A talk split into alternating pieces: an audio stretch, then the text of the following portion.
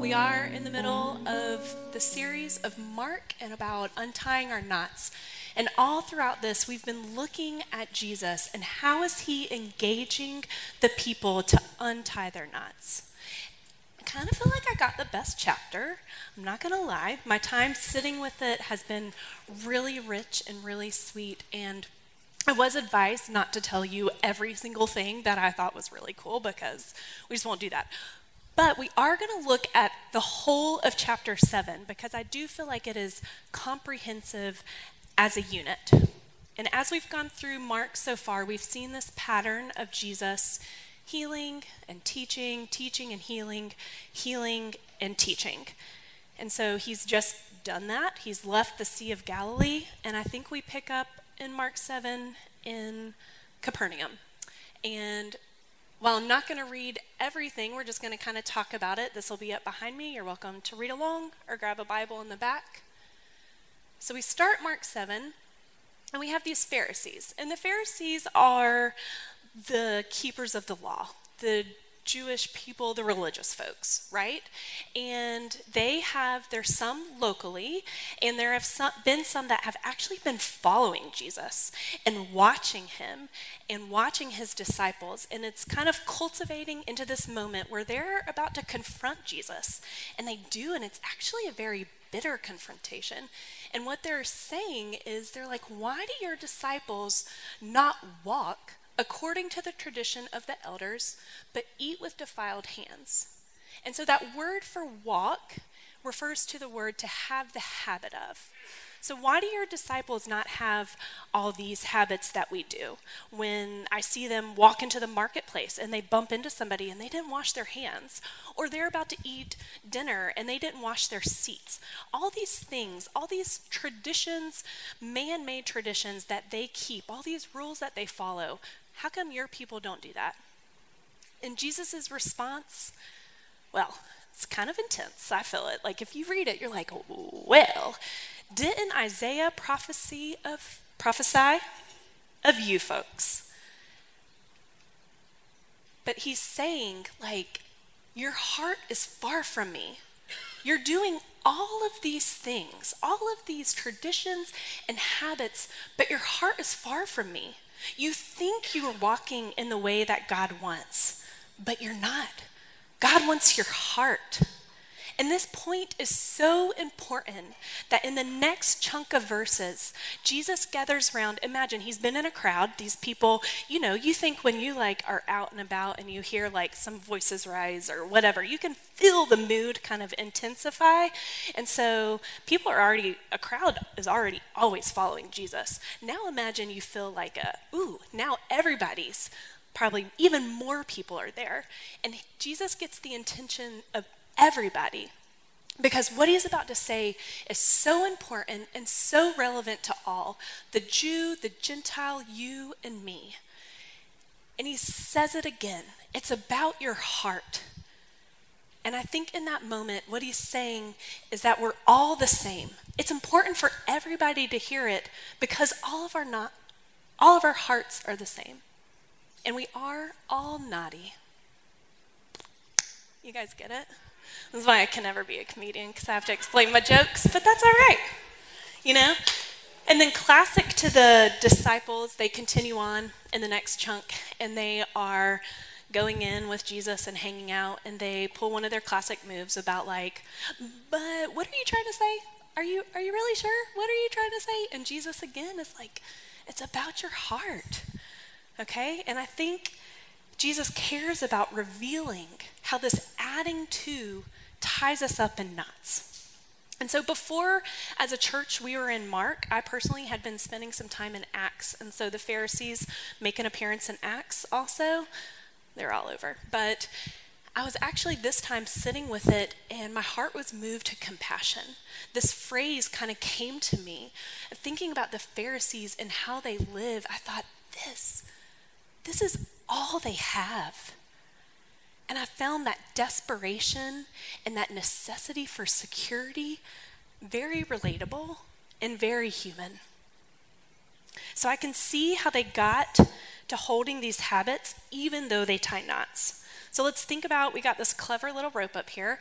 Let's think about what tying a knot does it secures, it tightens, it keeps things from slipping. When so many things, especially about God, are unclear and uncertain, why not tie a knot? Why not feel like you can have some certainty and some tightness? And so, in our modern Christian tradition, we might not do what the Pharisees are doing, you know, washing our hands and whatnot, but we have our own kind of ways and traditions and habits. And I even know this, like, I can backtrack and see this kind of thinking even from a young age. Let's imagine little Aaron. You know, if the next person that walks by is wearing orange, I'm going to marry Andrew Keegan. You guys remember Andrew Keegan? Heartthrob teen bop. Come on, 10 things I hate about you. Oh, yes. Would have loved for that little thing to work out, but it didn't. But so maybe as we age, you know, that little algorithm, that transaction, maybe it evolves, maybe it matures, maybe it doesn't, but maybe we say, if I ace all this test, then I'll get into medical school. If I have the perfect home, then I'll have people to fill it with. And then we also have our Christian tendencies that we throw in there. If I read my Bible every day, then I'm a good Christian. If I live right, God will bless me. I think if Jesus cared so much to go toe to toe with the Pharisees and reveal this habit, I think he wants something else for us. So we're going to look at the second half of chapter 7. The movement of Jesus has continued, and he's now in the area of Tyre and Sidon. And there, a woman comes up to him, and she is seeking healing for her daughter. And Jesus and this woman have this interaction that at first read, you might feel like Jesus is being really snarky, possibly racist, and if not, he's definitely being arrogant. But that is not what's happening to me, it's like they're having this intimate conversation. They're speaking in code in a way that nobody understands. And her response, Yes, Lord, yet even the dogs under the table eat the children's crumbs. That, to me, is like the woman in the other chapter of Mark who just reaches out and touches the hem of his robe. And she says, I will take any bit of you that I can.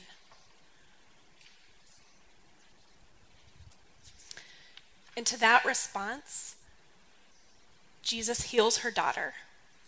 And it is the only miracle in the book of Mark that Jesus heals from a distance. And then we go, the movement continues, and he's now in this area of Decapolis. And a man is brought to him, and people want him to heal him. This man has been deaf his whole life. And so Jesus takes this man aside. And so, again, remember there's lots of crowds around. And so he takes him privately. And I want you to imagine this with me, because this man is deaf. He can't hear. So maybe even cover your ears. Imagine how cloudy it would be. Jesus' healing of this man is very embodied. You can see what's happening. He puts his fingers in his ears. He spits on his hands. He reaches up to heaven and he says, Be open. Why would he do all this? To communicate with the man who cannot hear his words. So we began chapter 7 with the Pharisees questioning about the habits and Jesus really revealing that actually it's all about your heart. Jesus reveals that they have actually tied up so many knots on top of their hearts that their hearts are hidden from Him. So, what does Jesus really want for them? I think since these two stories of healing are what follow that, I think it's healing that Jesus really wants for them and for us. But what do these stories of healing from physical ailments have to do with all this heart talk? Remember how the things of God, the mysteries, are unseen and unclear, but these physical healings, we can see them. Jesus even says, What is easier to say, pick up your mat or your sins are forgiven? He's acknowledging the heart and the heart work and the heart need. So we have the Pharisees and even ourselves doing all this hubbub, all following all these rules, doing all these things for purity and nearness to God, and yet Jesus is inviting them for what he really wants for them. He says that true purity and nearness with me comes from offering your heart to me. In Jeremiah, it says, You will seek me and find me when you seek me with all your heart, even especially the junked up, knotty parts. To the deaf and mute man, he said, Be open. So let's return to our knot and our rope and think about what does untying a knot do? You loosen it, it separates, it opens. I think the invitation before us through Jesus is to dare a greater risk than to keeping to tradition, but to dare deep healing. These words are simple and cute to say, right? This whole series is like real cute. We've made it sound real easy. Come on, tie your knots on the seventh day. It'll be great. But it's not easy. I think the Pharisees actually probably had the easier way, right? It's kind of easier to keep to a to do list and tick a list and follow all these rules. It's easier to live disconnected from your heart. But we must dare to untie our knots because untying our knots will keep our hearts close to God. So often, Jesus didn't really say it to the woman in chapter 7, but often he will say, after he does a miracle or heals, he'll say, It is your faith that has made you well. And it's not what he said, but it's kind of what took me. It's what I think of because it takes me back to a time when I was all knotted up. And it was back when Joel and I were seeking to begin our family. And it was going to be great and lovely. And then I had a miscarriage. And then I had another miscarriage. And then I had another miscarriage. And during this time, all my knots were all there. I was certain it was happening because I deserved it. Do you see that Pharisaical thinking? I thought because of choices I've made in my past, this is what I get that mercy and grace and forgiveness are not real? Did I not have faith enough? Do you hear that Pharisaical thinking that there is something I could have done or not could have done, and I could have gotten the results that I wanted?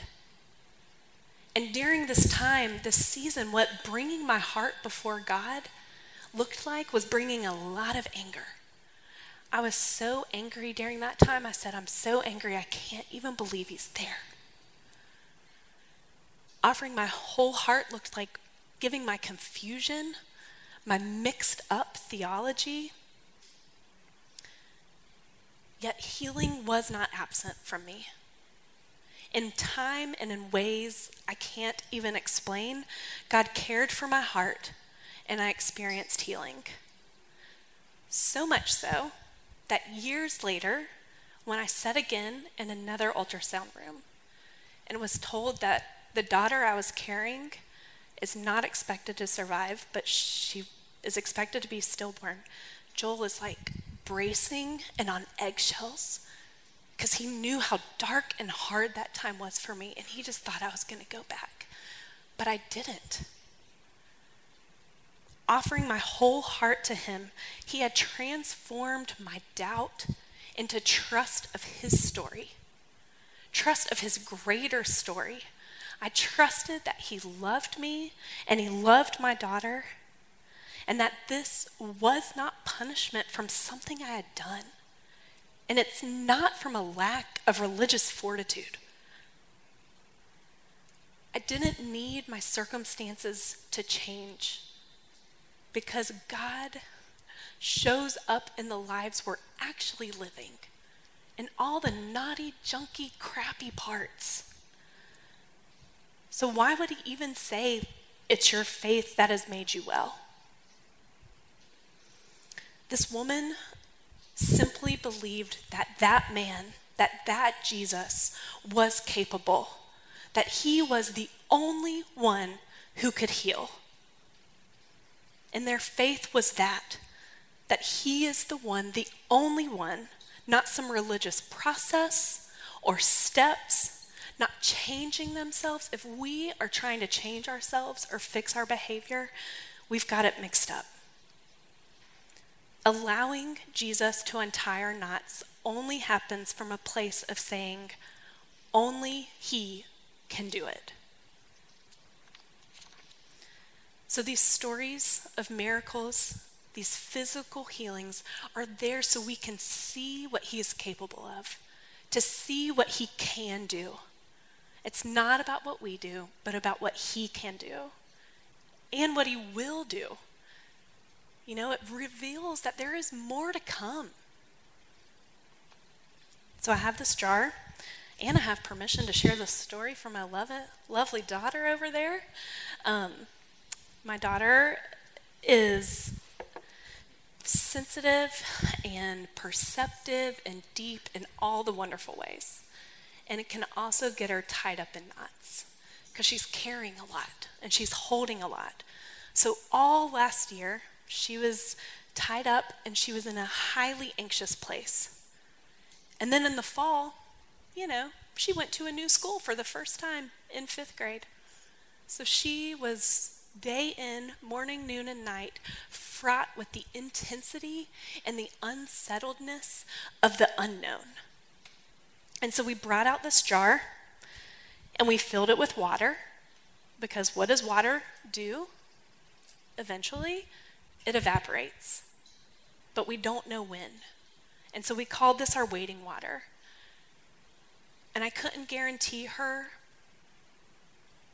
if she would ever make friends. I, I couldn't guarantee even if she would ever settle down internally. But what we did know and what we did trust that God had led us to this decision, that God was with her, and that in the end it would be good even though we didn't even know what that good would look like. Right? So every day we're checking this water, and in the beginning, there's definitely lots of side eyes and doubt and suspicion until one day you can look at the jar and you see that the water is below the line.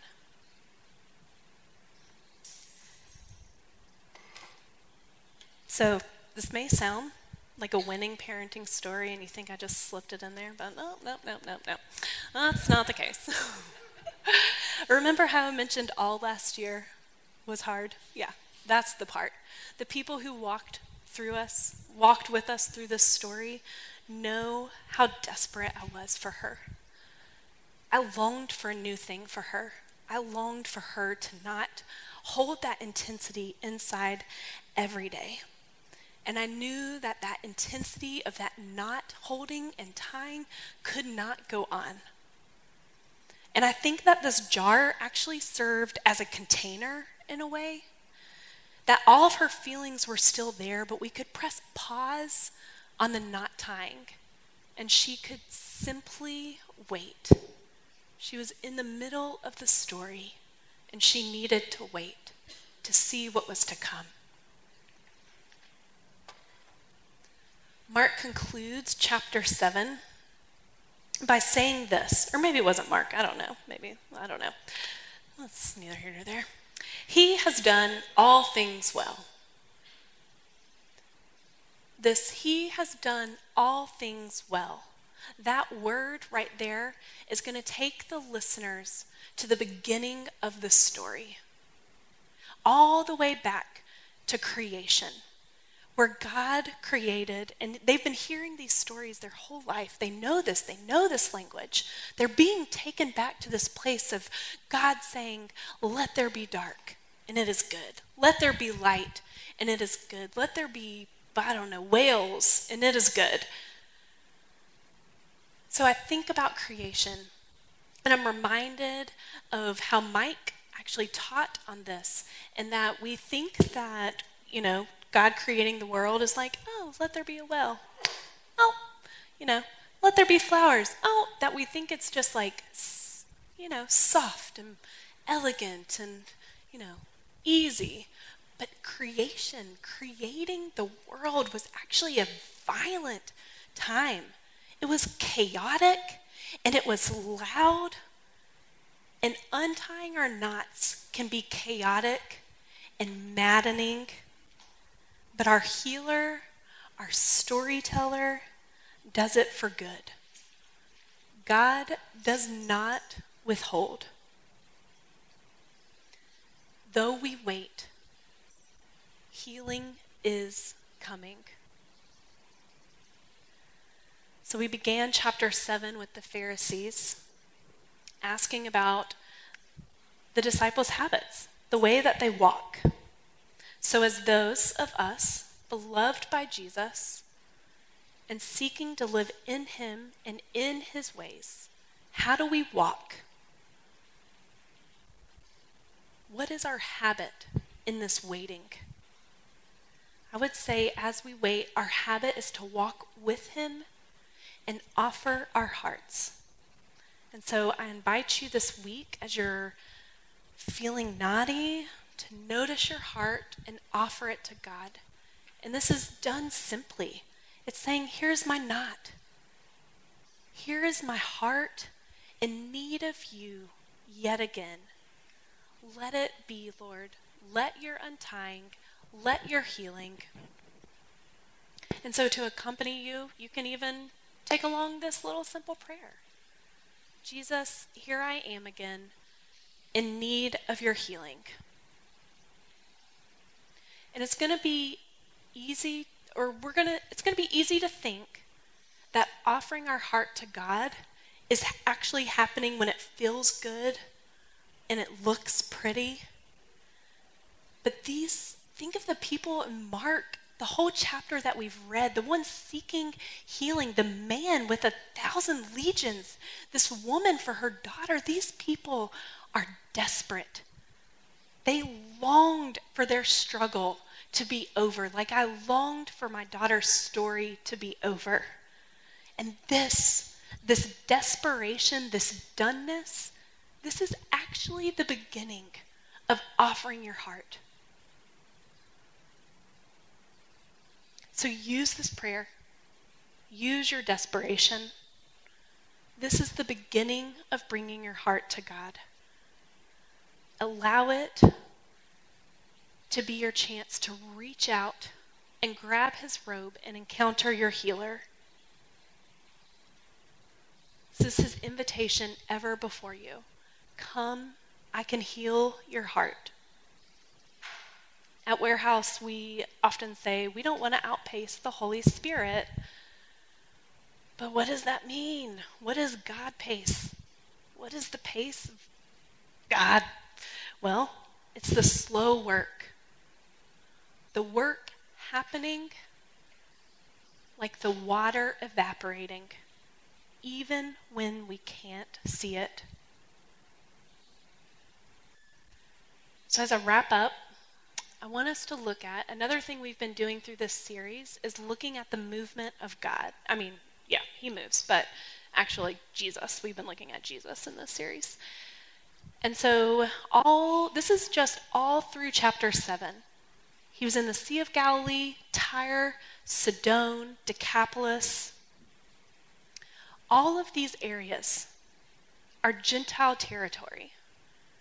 The Gentiles, the people thought not deserving of the Christ, of the healing, of the goodness.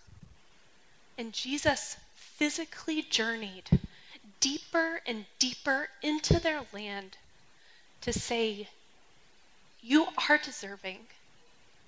So much so, he walked with them, he knew their language, he had conversations with them. He showed up in their land to say, I am pursuing you.